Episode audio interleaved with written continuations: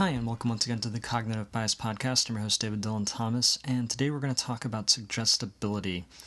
And uh, one of the things that goes along with this is the idea that our memories can be altered, which is kind of creepy sounding, but kind of true. Um, like a simple example would be you might see some people arguing, and then later, if I were to ask you about that huge fight you saw, you might actually exaggerate the details of the fight, even though they didn't quite happen that way. Um, and we've seen a little bit of a version of this. I've told the story a couple times about how a Google research talk, researcher talked about research where they can show you photos of your childhood and you can see a photo uh, mixed in there of you like in a hot air balloon, even though you were never in a hot air balloon, but you might actually remember being in a hot air balloon with your dad and like what, you know, all, all, all the details of that, and it never actually happened. So our memories are sort of can be open to suggestion. Um, and this is, you know, how witness testimony can get completely screwed up, and um, it can be scarily easily to influence uh, witness testimony that way. Um, and uh, memory can also kind of be altered when you're in a hypnotic state. You might not remember the things that you did when you were in that state, or you might have suggestions planted during that state, triggers that you respond to later, not knowing exactly why.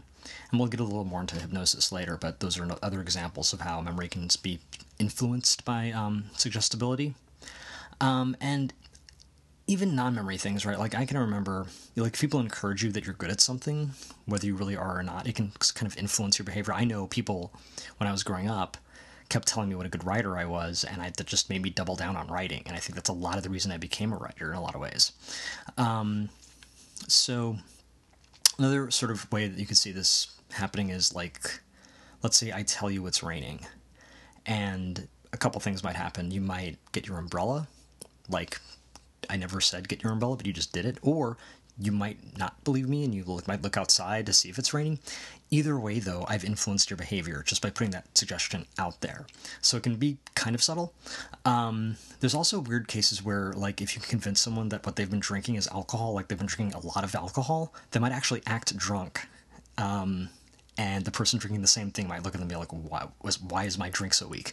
Right? It, it can be weirdly powerful, um, and it's so powerful that they actually do have to kind of account for this when they're doing um, drug trials where someone's given a placebo, they have to take into account that people might behave as if like the drug is working even when it's not. and apparently, there's some cases where like even after they've been told it's a placebo, they still sort of feel the effects of what they should have gotten. Um, so it can be really you know powerful in some cases.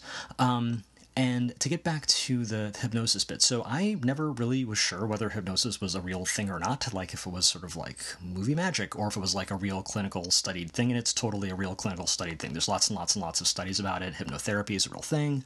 Um, and so what they um, what they aren't so sure about though is what suggestibility actually is, like when it's at home. So they're still like trying to come up with like real measures of suggestibility is still like a very elusive kind of thing.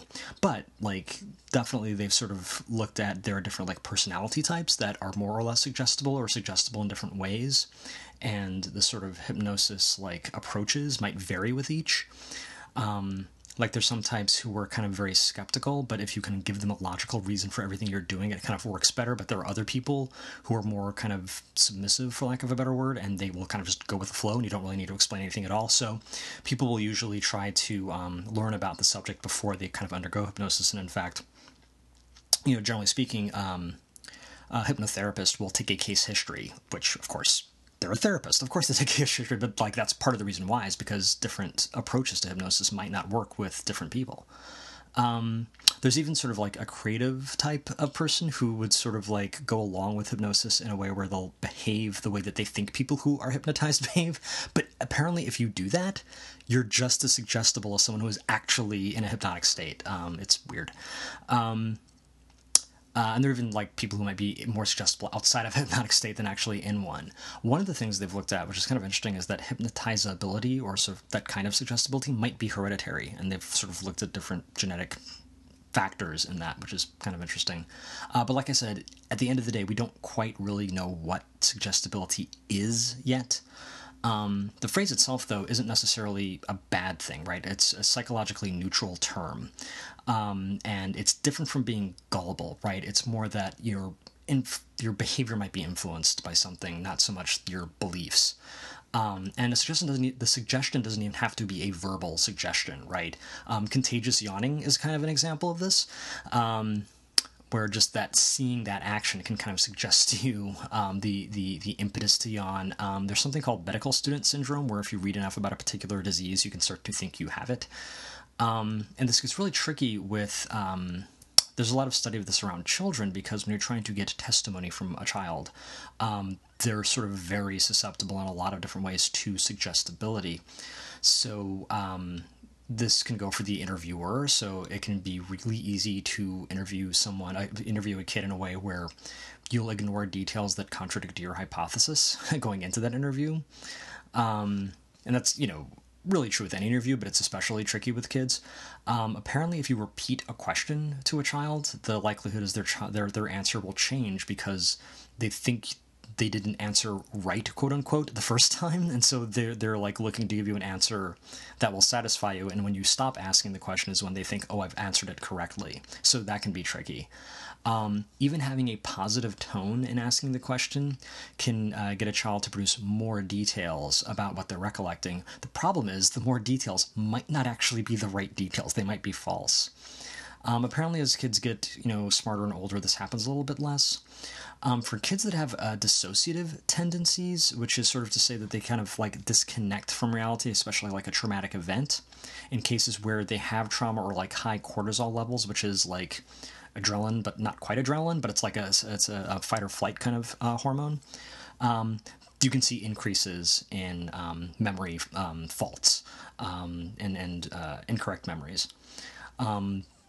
Sadly, but is worth acknowledging when sexual or physical abuse has uh, happened. That's, that's a predictor of greater accuracy in recollections.